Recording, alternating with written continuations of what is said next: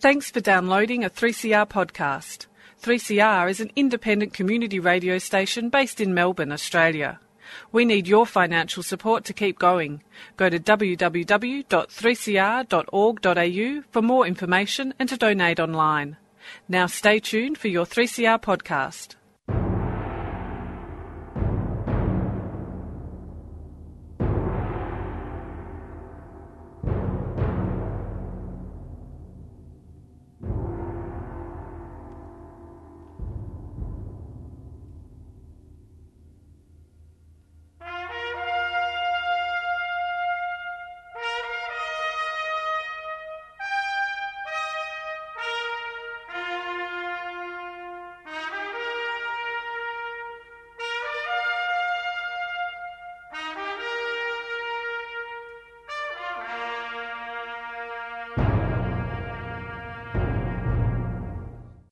Afternoon, listeners. This is the Dogs Program. The Australian Council for the Defence of Government Schools are here every week with their news and their views, and we have very definite views, and we make no apology for them because we are here to defend and to promote public education. And that is education that's public in purpose and outcome.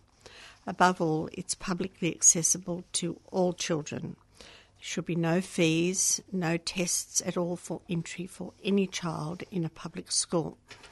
Should also be public in ownership and control, and the only one, the only system which is publicly funded because it's the only one that can be publicly accountable. Now we know that although this is our very best inheritance from our forefathers of the 19th century, that halfway through the 20th century and certainly into the 21st century, this is no longer the case because a parasite system, the private system, is receiving loads and loads, billions and billions of dollars of public money, and education for many has become an industry, a for profit industry. And people, shareholders who wish to make money, particularly hedge fund shareholders, are out to privatise the whole lot. Okay, we have a, a website at www.adogs.info, and this is our press release 696 Public Education Up for Sale Worldwide.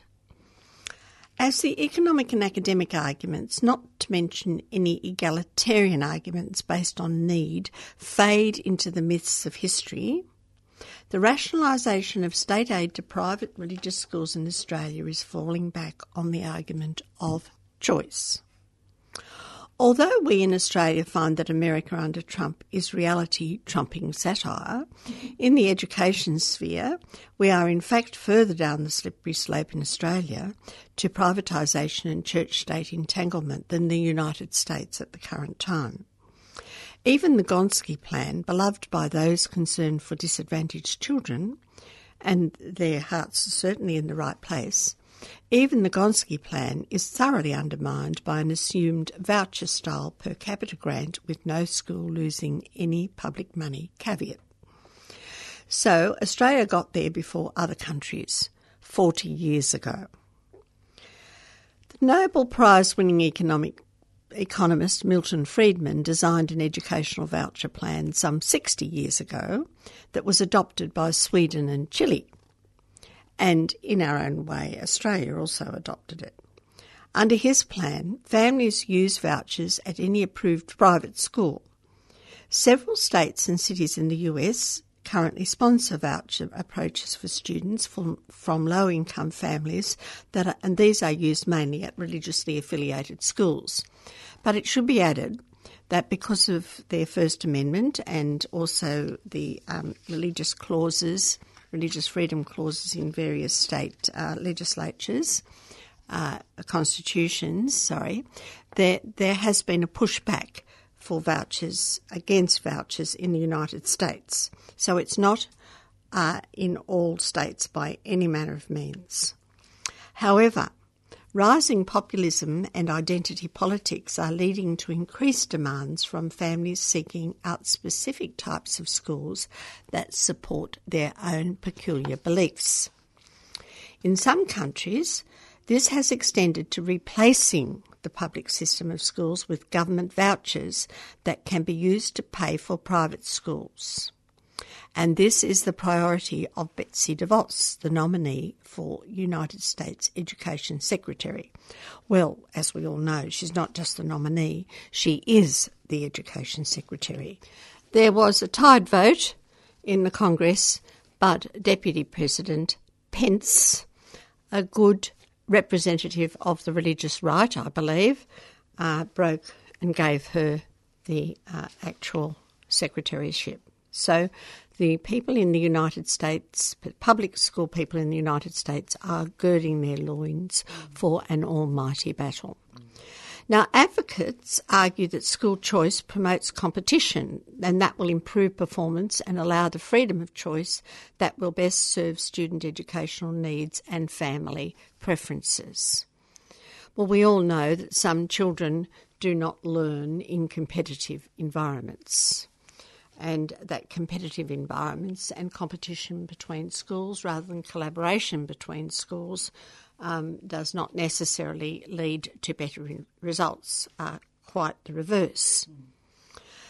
There is an inherent tension also between unfettered school choice and a common educational experience that will ensure that students are prepared for the demands of a democratic society. And our public education systems are, in fact, the cornerstone of our democratic society. You must have well educated citizens in a democracy. And the public system has served us well to date. Families, however, have their own private goals. The family is the basis of an oligarchy. The family is certainly the basis of an aristocracy. And their own reasons for preferring particular types of schooling experience. Friedman, Milton Friedman, like so many academics who wish to avoid conflicting ideas, merely place them in tandem, as if no conflict between them existed. Listen to what he says. A stable and democratic society is impossible without a minimum degree of literacy and knowledge on the part of most citizens, and without widespread acceptance of some common set of values. Now he just accepts that, and then he goes on to uh, promote educational vouchers, namely unfettered choice. Now, these two are in obvious conflict, but if you just put them together, then there does not appear to be conflict. And I've noticed this over the years as an educationist or somebody who's been talking about educational matters again and again. In academia, to be politically correct, academics will put conflicting ideas together as if they go in tandem and there is no conflict. This was certainly the case with the Karmel report of 1973, and it was also the same with the Gonski report. And of course, the problems with the Gonski uh, program are now coming to light because no school was going to lose any money. Now, Henry Levin, who's the professor of economics and education at Columbia University in New York, uh, has recently written on this subject, and he says that school choice hasn't improved student performance in schools around the world. The results of vouchers are now coming in. Privatisation, in fact, does not work. And the dogs have been saying this for years. We said it wouldn't work in the 1960s, and now the the numbers are on the board. The numbers on the board in um, in in the computer programs and up on the uh, school website uh, that uh, Gillard started. Instead, voucher and school's choice has led to the systematic segregation of students by ethnicity, by social class, and by religion. The dog said this would happen once state aid started, and it now has certainly happened. Levin also says that there's very little evidence to support the claim of choice and voucher advocates that competitive incentives induced by school choice will lead to better educational outcomes. And this is what he says. Sweden has had an educational voucher system since 1992. Norway hasn't, and neither does Denmark. But Sweden's achievement levels on international tests have been falling for the last two decades. Chile also had such a system since 1980, and there's little evidence of improvement in achievement relative to countries at similar levels of income. And as we know, the young people have been out in their thousands and hundreds of thousands protesting in the streets about it. Cleveland, Milwaukee, and the District of Columbia have issued vouchers to low income families, but sophisticated evaluations find no difference between achievement in private voucher schools and public schools with similar student populations. Students from low income families in Louisiana who have used vouchers to shift from public to private schools have experienced striking reductions in achievement gains relative to similar students in public schools. In England, there's been a dramatic shift from schools governed by public councils to academies run by private groups with great autonomy and the ability to select their own students. The results on student achievement show no distinct advantage, and there are similar results for United States charter schools based upon careful statistical comparisons. Sweden's vouchers have, surprise, surprise, increased segregation by social class and immigrant status. Chile's voucher system has produced one of the most segregated system of schools in the world by family income. In the Netherlands, studies of the school choice system have pointed to school separation of students by ethnicity, immigrant status, and family income. Uh, uh, in um, in the Netherlands, they started state aid, I think, in the 1920s, and Australia is about where they were in percentage terms of children in, in, in private schools, where they were in about 1970. A Brookings Institution study found that US charter schools are more segregated racially and socio-economically than public schools in surrounding areas. And the Program for International Student Assessment, which is an important triennial study of international student performance, finds school segregation by social class is associated with school choice. Now, even though um, public schools have segregation challenges typically caused by residential location. School choice tends to streamline the racial, social class, and ethnic isolation of students, as well as separate them by political ideology and religion. Parents have their own private goals for their children and ample opportunities to pursue them. And schools account for only 10% of the waking hours of the young between birth and age 18 freeing most of the time actually for family experience. They also have a constitutional right to send their children to religious schools in most countries. The question is how to balance the quest for school choice with preparation of the young for the shared values and knowledge necessary for an effective democracy. Universal school choice will undermine a shared experience and further exacerbate conflict and social division. It's actually based on tribalism, isn't it? The challenge for education is to find forms of choice that ensure exposure of all students to the experiences they need for democratic participation. Now, Trevor Cobbold of Save Our Schools organisation picked up the findings of Henry Levin, and um, he's also uh, recorded them, as the dogs have. And Diana Ravitch, it must be noted, has actually been sounding the warning that public education's up for sale uh, worldwide for some time. But Cobbold and Ravitch have yet to reach the logical position which was taken by our 19th century predecessors and by the dogs, who established our democratic institutions in the first place. Our forebears realised that the only way to protect the institutions set up for the public good from those who wish to exploit it for their own ends, ideological or economic, was to make them genuinely public. As we've said before, in purpose, outcome, access, ownership, control, and accountability, and above all, with sole public funding. And this can only be done by resiling from any entanglements between religion and the state and proper resourcing of public schools. So that is our um, our press release 696. And uh, we'll have a little break now for a bit of music. And then Robert has got lots and lots of very interesting material for us this afternoon.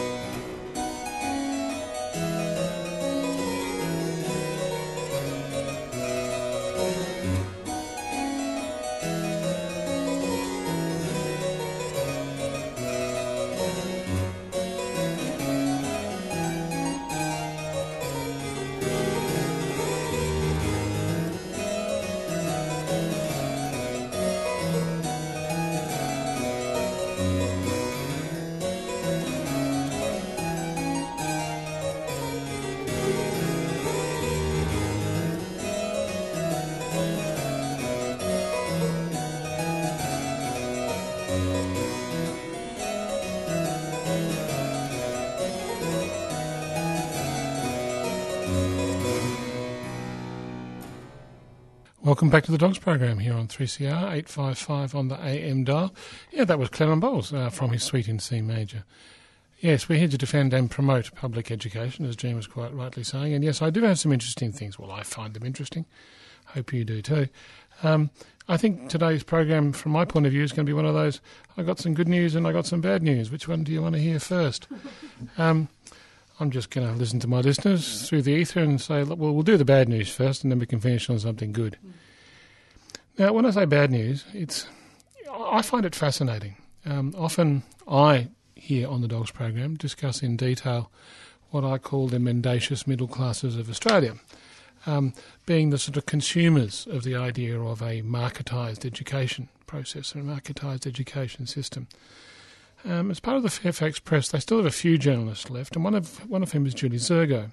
Um, she was the education editor for a time, and now she's not. However, she's written an opinion piece um, that she doesn't actually explicitly say but I think comes from deep personal experience um, that of what's going on at the moment in inner suburban Melbourne, in inner suburban eastern Melbourne in particular, and what's going on in a little suburb called Richmond. Now, a long time ago in Richmond, and Jean can tell you more about this than I can because she was there, um, there was a Richmond Secondary College which was closed down by Geoffrey Kennett, who was the Premier of the state at that time, and there were very significant protests and a great deal of violence. It didn't close down because the teachers and the parents kept it going. He tried and he failed. Despite, um, despite that. Uh, Despite that, um, Richmond Secondary College changed its name. Um, it changed its name to Melbourne uh, Girls College, which is a, a, state school. It's a state school for girls down there on the Yarra River. Lovely little place. I've actually taught there myself. Um, it's a girls' school. It's a state school, and it's um, it's it's a very what they would call prestigious school. It has very high ATAR results coming out of it and um, people can apply to that school on a selective basis based upon their cleverness.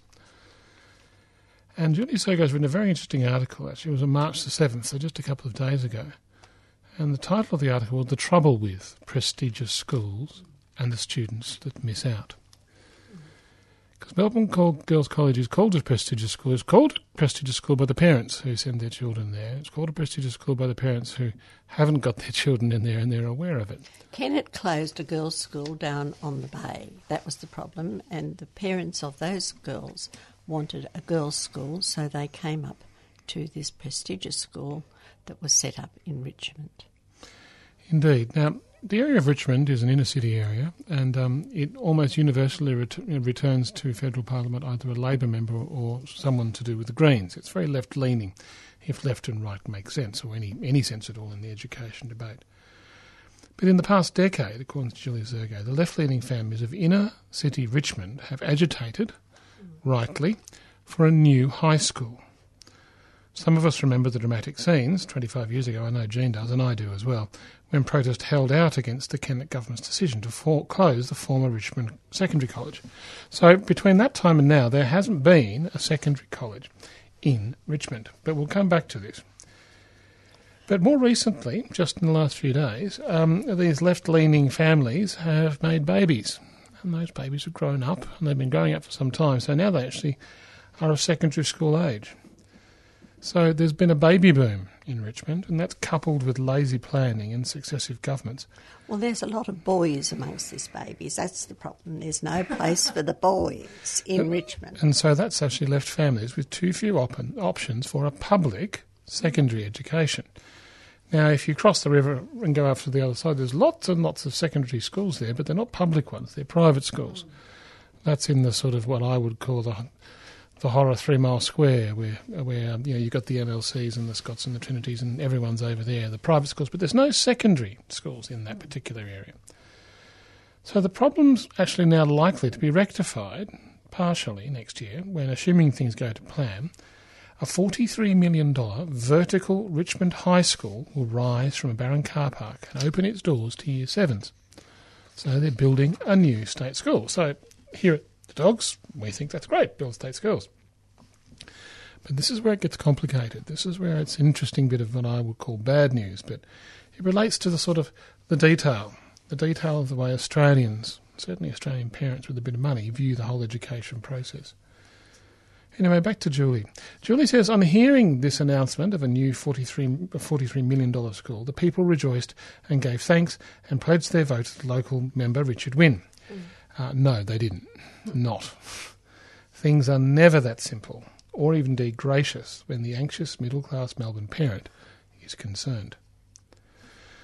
One local told Domain, which is a real estate website for the age, that she is sitting on the fence about whether Richmond High will measure up to their requirements. As an insurance policy, they're planning to nab real estate in Melbourne Girls' College zone. Just to have options, apparently, because the major earthquake that is the arrival of the Richmond High School will zone many families out of the prestigious Melbourne Girls' College. And some of these people had bought property in what they, they then thought was the catchment area for Melbourne Girls' College, with a view to enrolling their daughters in that school. They might have to downsize. Not well. They might have to move into some other very expensive property if they want to do that, because their properties have been zoned out of the Melbourne Girls' College School. Now, Julie says, I'm not unsympathetic with these families. Many are probably genuine in saying that they're wedded to the idea of a girls' only public school. But, says Julie, it's that persistent reference to prestigious that attests to the broader zero sum game being played here. The school, Melbourne Girls College, is coveted for its strong academic results. And as much as Julie applauds this, and, and indeed the dedicated principal and the talented staff, of which I used to be one years ago, um, let's acknowledge its high ranking on league tables owes at least as much to the class segregation as it does to pedagogical excellence. More than half of Melbourne Girls College cohort comes from the top socioeconomic groupings, nearly 30% from the second top. Only 6% of Melbourne Girls College students belong to the most disadvantaged students. Now, Julie says she knows plenty of girls who gained entry from distant suburbs by writing flawless essays about leadership and so on. Meanwhile, uh, Richard Wynne has accused Melbourne Girls College of rejecting girls from the Commission flats outside the zone. Now, as we know, richer schools have a natural advantage over poorer schools, and segregation begets more segregation. Now, this is in a state school. This is this is how parents, what I call the mendacious middle classes, are playing the system. Now, leave aside the argument that parents' largely understandable obsession with class purity and ATAR scores, um, do they? This actually doesn't really do their kids any good in the complex, volatile, Trumpifying world that we're now in. I'll return to that, says Julie, another day, and I think we'll certainly return to it here on the dogs. In fact, I think um, Jean has spoken in detail about what happens when you Trumpify education. Now, but the, Julie's point is that the schooling system has become so inequitable and so hyper competitive that even a $43 million state of the art school does not instantly impress. Instead, Richmond High's newly appointed and highly experienced principal, Colin Simpson, must, and I quote, reassure parents that he'll create an incredible school, uh, in quotes. And to quote him, when people see what I've got planned, it will sweep away any residual concerns they have. It's sometimes the parents too and the school council uh, that, that make a very, very good school. It's not just the principal. Oh, of course not. But I think what Julie's saying is that the principal has to get out there and sell his unopened school in a marketplace. Now, to pile on the irony, the parents who lobbied for a new Richmond high school were actually partly expressing dissatisfaction with the secondary school that was actually already there.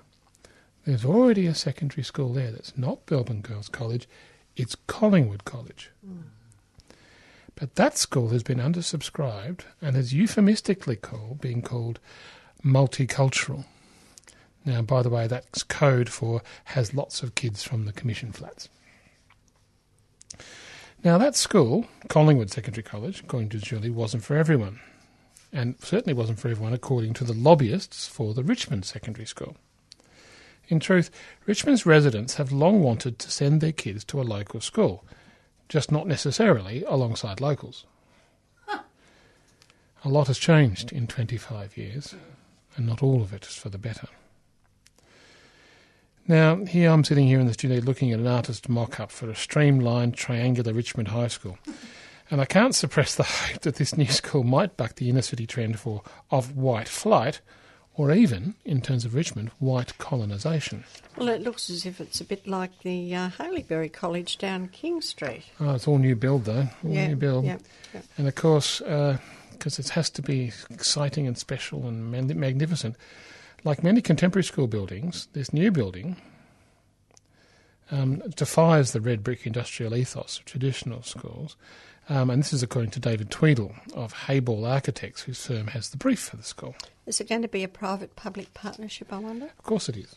Oh, of course it is. Of course it is. It's being built by public concerns and it's being leased back to the government for 25 years. Now, Julie went to see Tweedie and find out what he had to say about this new school. He, and he said that the visitor approaching Richmond High School main building will encounter a light filled atrium on the ground floor and learning everywhere. Tweedie envisages students engaged in self directed learning, in groups or as individual desks, at the cafeteria, in the library, or in acoustically perfect music spaces. Students bent over microscopes on the second floor science labs that connect to outdoor balconies. Students gathering on tiered open staircases. No more secluded stairwells that invited smokos and biffos. No more narrow corridors or uniform classrooms, but flexible and collaborative learning areas. No more schools fenced from the surrounding community either. Richmond High will seek to draw in locals with pop up galleries and food trucks. There'll be edible gardens that are accessible 24 7 because, and I quote, when kids are welcomed onto the site on weekends, they develop a sense of ownership and look after it better. No more school architecture that condemns kids to the back of the class. Students want to see their opportunities. Now, might the lofty ideals of Richmond High contained in the architectural plans also encourage parents to see opportunity rather than fear? In a school that opens its doors to all. In education, as in most things, the biggest rewards can be found outside their comfort zone. I think she's being more than a little sarcastic. I'm not quite sure what Julia Szego's background is in this, but I reckon she's an old Richmond girl who's come back and been horrified at what she's seen. Um, well, that's the sort of, I find quite troubling and interesting, not necessarily good news, about the way Australian parents in a certain particular part of inner Melbourne are reacting. I think this is the time to ask Dale to read the Edu Fact Check, uh, which is from the Save Our Schools website. After listening to that very interesting report on the Richmond situation. Thanks, Jean. Yes, so I've got the EduFact check here. And, uh, okay, let's just go on with it. Every now and then we come across a claim about schools that doesn't add up. My school data helps us call it for what it is. See our latest and categories below, yeah, obviously. Um, our latest, lots left out.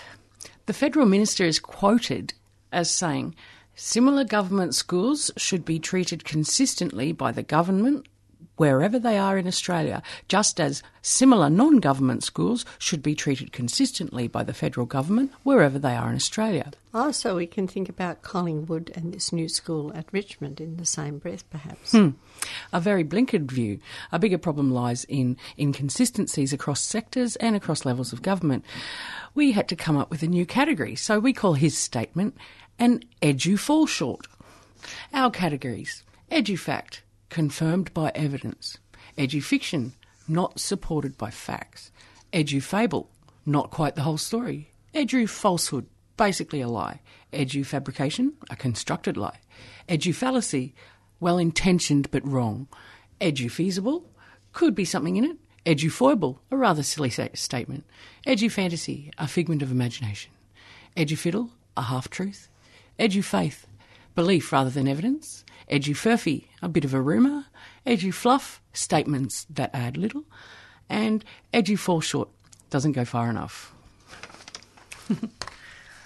oh, thank you very much, Dale. You listen to the dogs here. Defence of Government Schools, DOGS. We are the dogs.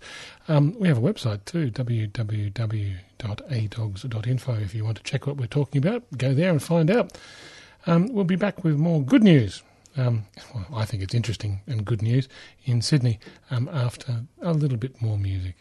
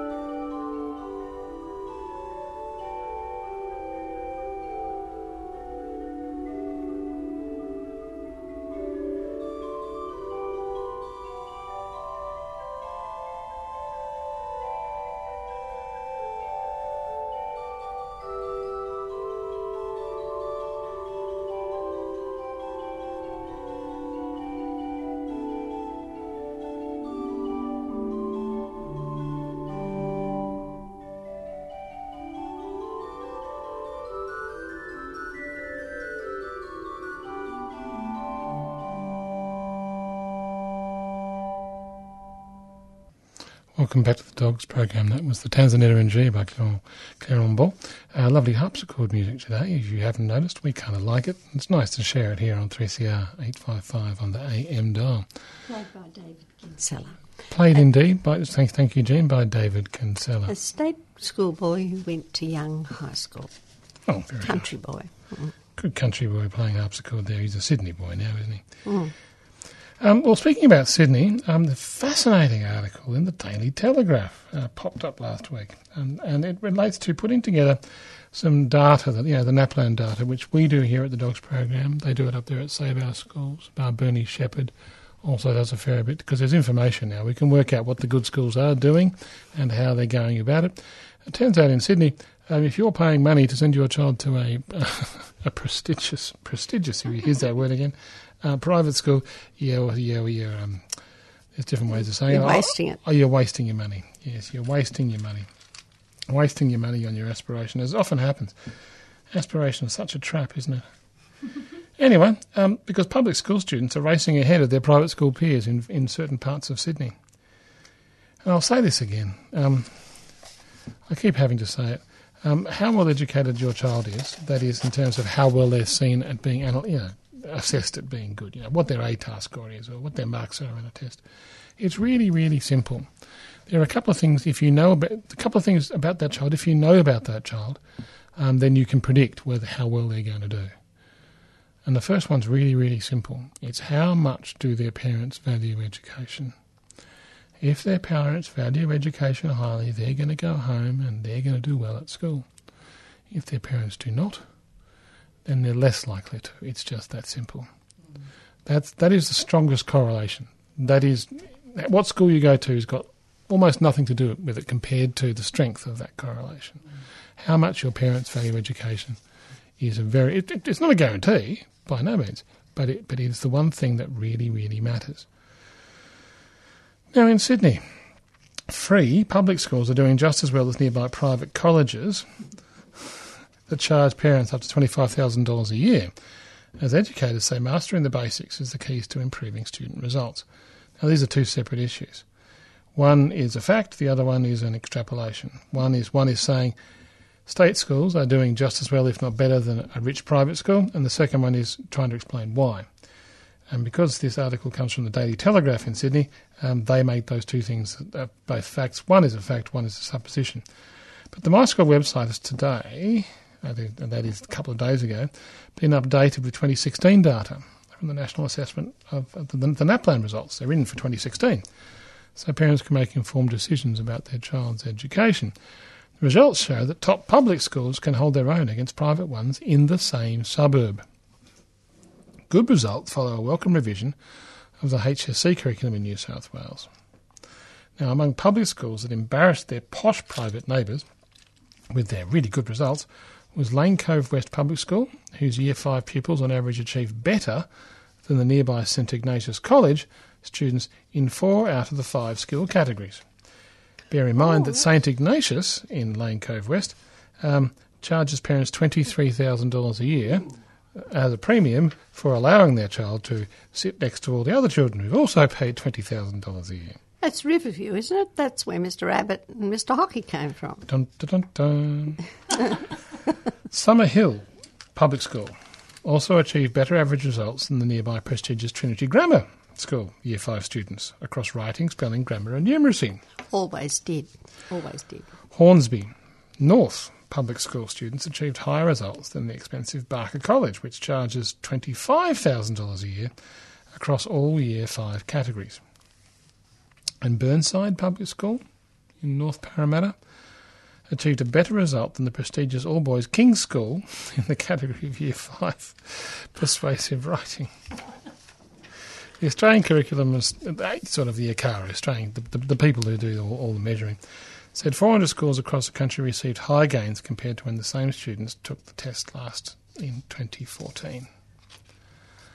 Among the list of some examples provided by that particular paper, the Daily Telegraph, were a number of Western Sydney public high schools, including Lansvale, Wentworth, and Hampton Park public schools. This is all rather interesting, isn't it? Bear in mind, these are all primary schools. This is all rather interesting. Fairfield Heights Public School, which I attended for a short period of time as well, achieved high gains in numeracy, and the acting principal, Susan Craig, said that she was doing that because she was focusing on the basics of what was important in returning such strong results. Bear in mind that Fairfield Heights has a majority of the population who go home to a home I go home to a home where the language is other than English.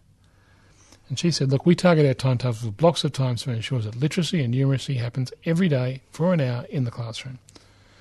Parents have continued to show their support for the My School website, just by the way, um, which clocked up 1.4 million hits last year. Anyway, um, I think this is all rather interesting. So Miss Gillard did do some remarkably good things. On on uh, Ladies' Day uh, this week, this last week, which we celebrated for most of the time on 3CR, I noticed that the ABC had some very interesting interviews with girls, all of whom agreed that their mothers were very important in their lives, that their mothers had all worked very, very hard, and they all had aspirations uh, because of their education. And so I wondered how far, in fact, the education system had really made a big difference to the girls of this nation. And the teachers and the parents, the mothers, have made a big difference to a whole generation, a new generation of young people. The other thing I saw, which I'd like to remark on, which I think was good news, was an SBS program called Insight. I was hoping that we could actually give you the words of one of the teachers. There was a young Aboriginal boy, well, he's now a man, who was talking about the teacher that made a difference to him. And he was uh, bound, according to the, all the other teachers, for jail, like so many of the Aboriginal children in the in the middle of Australia, until he took a rock and showed it to his science teacher. And she was very excited and she took him under her wing, and together, together, the, the student and the teacher got a geology class going uh, in that school. Now, that teacher called herself not just a teacher when she was asked. She said, No, I'm an educator. I'm here. My aim in life is to make children learn and to give them passion for what they're learning and to make them really feel that they can learn and to have success in their learning. Her statement was really something.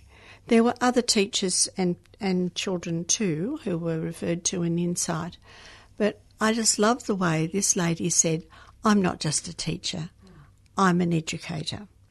And in fact, that is what so many of the teachers in our public schools are. They are not just teachers, they are educators because they are interested in getting our children to learn. They're not just interested in putting facts and figures into their heads that will come out in the next test. But um, that was the good news that I had in the last week. There's some other good news from America. If, if, if America, if any good can come out of America at the moment, well, I think it does. I, I tell people that at least we can now see the oligarchs, the nasties, for what they are. They're there, and they don't. They are no longer faceless. But I'll get Robert to tell you what's been on Mother Jones in the last week. Oh, good old Mother Jones. And, th- and thank you to uh, Rolf who sent this to us. Thank you very much, Rolf. You're listening to the Dogs program here on 3CR 855 on the AM dial. We'll return to the program after these messages.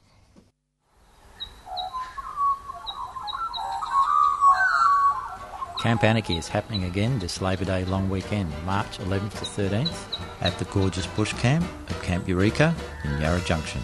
Get out of the city, camp or stay in cabins, share delicious meals, sing along by the campfire, and paddle in the creek.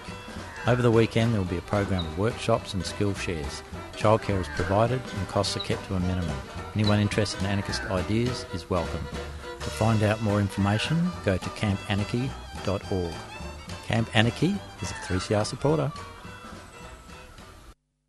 No, no, no, no, no, no, no. Hey, are you wearing the latest 3CR t shirt this summer? We have a limited number of 40th birthday t shirts for sale. Designed by local artist Emily Floyd, these awesome Radical Radio t shirts are available from our studios at 21 Smith Street, Fitzroy during business hours or you can shop online at 3cr.org.au forward slash shop. For just $20 or $15 for kid sizes, you can look great and help 3CR celebrate 40 years of radical radio.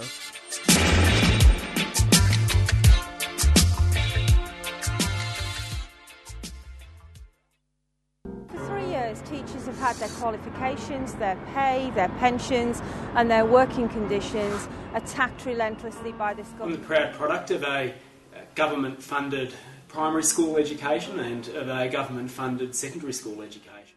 Australia is one of the richest and luckiest countries in the world, and there's no reason whatsoever why we can't have the very best public schools in the world. It's still not good enough that kids with disability miss out. Our education is not for profit. Our education is not for profit. You're listening to The Dogs, the defence of government schools on 3CR.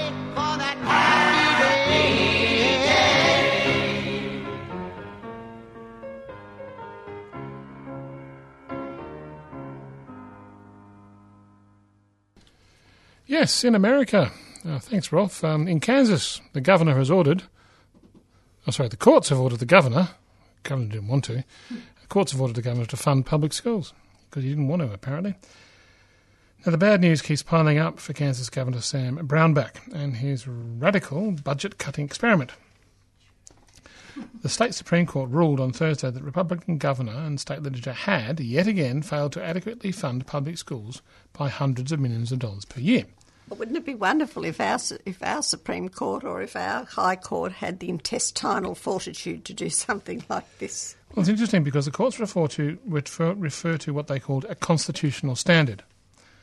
The court ordered lawmakers to devise a plan that would meet constitutional standards by the end of June and mandated a new formula to increase government spending on the state's public education system. Now, the demand for extra education funding couldn't come at a worse time for Brownback as the governor and Republican held state legislature are caught in a stalemate on whether Kansas should repeal Brownback's landmark income tax cuts in order to solve shortfalls that have plagued the state budget in recent years. And I quote, and this is, this is the court's judgment, I think, we conclude the state's public financial system, through its structure and implementation, is not reasonably calculated to have all Kansas public education students meet or exceed the minimum constitutional standards of, aquis, of adequacy.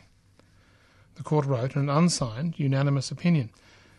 By underfunding education, the judges said, the state system failed in one fourth of all its public schools to appropriately educate students in basic reading and math skills, and shortchanged half of the state's black students and one third of its Hispanic students. Now, John Robb, an attorney representing the school districts involved in the lawsuit, told the Wichita Eagle, which I think is a newspaper, that ruling repres- the ruling represented justice for kids, noting that the state could be forced to spending anywhere from 431 million to 893 million dollars per year in additional education funding, depending on how lawmakers decide to calculate per pupil spending levels. Now, just to step aside from the article, I think this is what Jean's referring to in terms of Americans' constitutionality. You can't have a democracy unless the population is educated, and this court's saying that you're not educating the population, and that is unconstitutional. Fascinating. Absolutely fascinating. To return to the article, which, by the way, was written by Bo Rader um, for the Wichita Eagle. The state's current legal trouble dates back, in fact, to 2010 when four school districts sued the state, alleging Kansas provided inequitable and inadequate funding to its public education system. The lawsuit attacked state funding from two angles. It alleged the overall pool of money that the state devotes to education was far too low violating the state's constitutional guarantee of an adequate education. And as Kansas reduced overall school funding, the um, school districts behind the lawsuit noted that the state cuts were inequitably distributed. That distribution, they alleged, hurt the state's poorest districts and discriminated based upon the wealth of the parents in the district. That is, if you have wealthy parents in a district, you don't make cuts. If you have poor people in a district, poor parents, then you do. Now, those concerns have only intensified since the lawsuit was first filed, as Kansas has struggled to climb out of a fiscal disaster. After Brownback took over as governor in 2011, he passed historically large tax cuts, promising that lower income taxes would spur economic growth. We've yet to have this proved. Our government keeps telling us this too, but I haven't ever noticed it happen. Well, it's interesting because that's exactly what Donald Trump says Yes. and various fellow Republicans. And they want to do that at a federal level, cut the taxes and so spur growth. It But- spurs the uh, it spurs the share market. That's all it does. Well, I'm not sure if it's. Well, anyway, we can talk about the economics of it later. But Mm. those cuts have since in this is in 2011. They've done that in Kansas. Since that time in Kansas, it's been disastrous. Mm. Leaves the states with a vast budget gap as tax revenue continually comes in below even what he's cut it at. In 2013, a three-judge panel ruled against the state, ordered Kansas to provide an additional $400 million in education funding. It seems completely illogical, the court noted, that the state can argue that a reduction in education funding was necessita- necessitated by the downturn in the economy and the state's diminishing resources, and at the same time to solve that problem by cutting taxes. Brownback slammed the ruling for increasing the tax burden on Kansas residents, adding the legislature, not the court, should make school funding decisions. So, in 2014, the state Supreme Court weighed in on the equitable funding side of the lawsuit, ruling that the state's decade old funding formula did not dedicate enough funds to low income districts and violated the state's constitution. At that time, the Supreme Court declined to rule on the question of whether the state's total per pupil spending was adequate and instead remand, uh, remanded that question back to the lower court. A year later, Brownback signed a law that replaced the state's formula with a two year block grant system. Ah, block grants, we know about that. Intended as a stopgap until a permanent formula could be devised. Anyway, last February, the Kansas Supreme Court ruled that the state's block grant effort was in fact inequitable as well. The court ordered lawmakers to increase funding for poor districts or risk a statewide school shutdown. Six days before the June deadline, Kansas lawmakers passed an education funding measure that gave $38 million to poor districts and staved off the shutdown. Now, another shutdown looms if legislators fail to come up with another plan to change the state's formula. Now, this decision marks a blow for Brownback and the Republican led legislature, tasked with drafting a funding plan by the court's new June deadline. In early February, Republican state senators proposed a 5% cut to public education spending for the last for the rest of the fiscal year, cutting $120 million in spending through to June, and raising income taxes as part of a plan to close the state budget's gap. Fair enough. The decision quickly fell apart due to the ire of educators and activists. Lawmakers eventually passed an increase to the state's income tax, but Brownback, the governor, vetoed it. What a mess in Kansas. What a mess. What a mess. And this is what they want Trump to do for the rest of the country. Um, yeah, I'm not going to America. I don't know about you. It's amazing. What's the purpose of a government apparatus if it shirks its responsibilities to public service? What what what is its purpose, external or public service? Ah, that's a very good question. You know, it's, it's a redundant We regime. It's just a profit machine. It's got nothing to do with the people. It's disgusting. Well, it's really going back almost to the Middle Ages, where um, It is. it's just the oligarchs looking after the oligarchs. And to it? hear to hear certainly that with Turnbull. that hmm. principal in Richmond have to spruik his school like a like a second-hand car salesman, demoting himself from principal to the tepid position of plaid-suited spiv. Yes, indeed. I like that. That's good. Not a product; it's not a privilege, and it should not be exclusive. Societal equity and stability can only grow from an imp- informed populace. Yeah. Yeah, so obviously this apparatus doesn't want stability or equity. And it doesn't want an informed populace. I, I, I would even I would even put it that far. Luckily, I don't think we're quite that far in Australia. But boy, Kansas, what a Jeez. mess! It's very sad.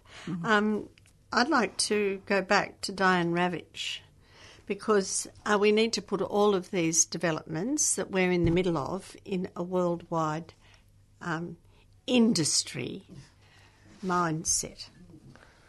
Because for the past three decades, critics of public education in the United States, but also in other parts of the world, have assailed it and used its flaws to promote publicly funded privatisation, which really means ready money for your spivs, if you like, for your people who just want to make quick money.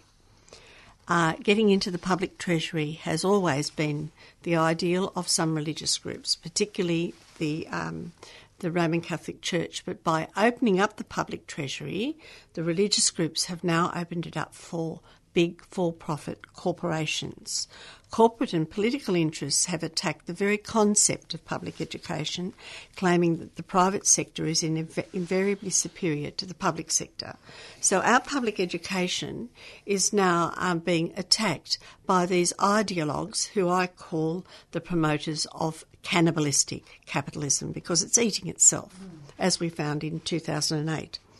Now, the developments are by no means limited to the United States or Australia. In fact, Australia is further down the line than the United States. The same movement to privatise public schools is occurring, as we've seen in the United Kingdom, but it's also being um, done in Africa and other region, regions with very troubling implications. Now, this is very interesting. In Africa, there's a corporation called the Bridge International Academies and it's opening for profit schools in poor countries and it costs the people $1 a week. Liberia is considering outsourcing its entire elementary program to this BIA, Bridge International Academies. It's funded by American billionaires, Bill Gates, Mark Zuckerberg, and others from Wall Street. And they're not there to throw money away uh, for a dollar per family. They are there to make money. The Economist magazine wrote a glowing article about BIA's plans to make low cost schooling available in Africa because existing public schools there are so poorly resourced. That's if they've got them. The potential market of hundreds of millions of children is alluring and it's sure to be profitable. Teachers in the bridge schools are uncertified. They teach a scripted curriculum from a notebook computer. Many families can't even afford $100 uh, a week, $1 a week, especially if they have more than one child. But meanwhile, the state is relieving itself of responsibility to supply what's being outsourced to private enterprise. And many of the plans to privatise education globally can trace their beginnings back to the ideas and the funding that started in the United States. Well, I would suggest that we also have um, ideas coming out of India with some of the strange uh, groups that we see here in Australia in the TAFE sector. But it probably started in America, the idea that you have private for profit industries. We talk already about our education industry for fee paying students from overseas we should have free education for our students and we should have um, free education for students that come from overseas, and it should be like it was in the 50s and 60s uh, a diplomatic um, giving back to countries in Africa. But um, they say, of course, in America and here in Australia that we can't afford it. Remember, we had to have the GST so that we could have a health system and an education system when Meg Lees sold out on us. Uh, well, we still haven't got our public education system funded, have we? It's still not enough with all the GST that we've paid to have even a Gonski uh, put into our schools. 33 years after a report in the United States in 1983, which started all of this, talking about a nation at risk, you have these developments. But Diane Ravitch points out the United States actually has the strongest economy and the strongest military in the world.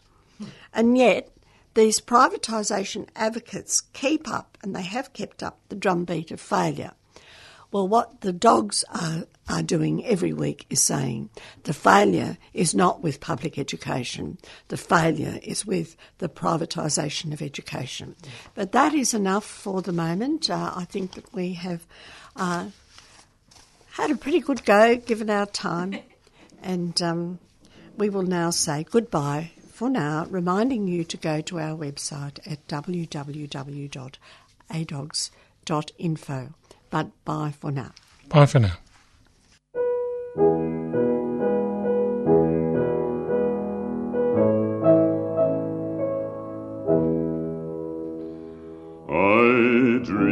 I saw Joe here last night, alive as you and me. Says I, but Joe, you're ten years dead. I never died, says he. I never died, says he. In Salt Lake City, Joe says I am standing by my bed.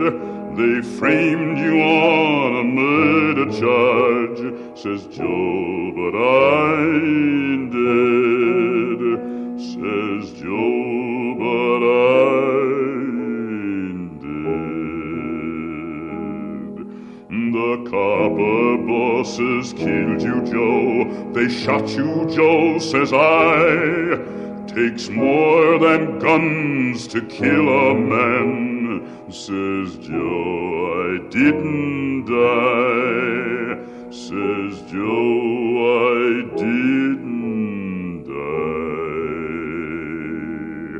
And standing there as big as life, and smiling with his eyes, says Joe, what they can never kill, went on to organize, went on to organize.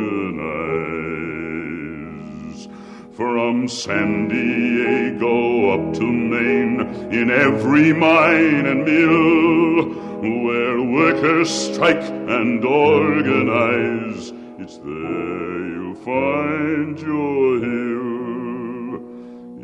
It's there you'll find your hill.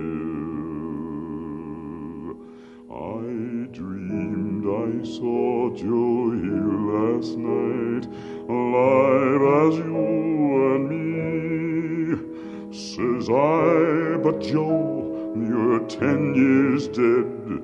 I never died, says he.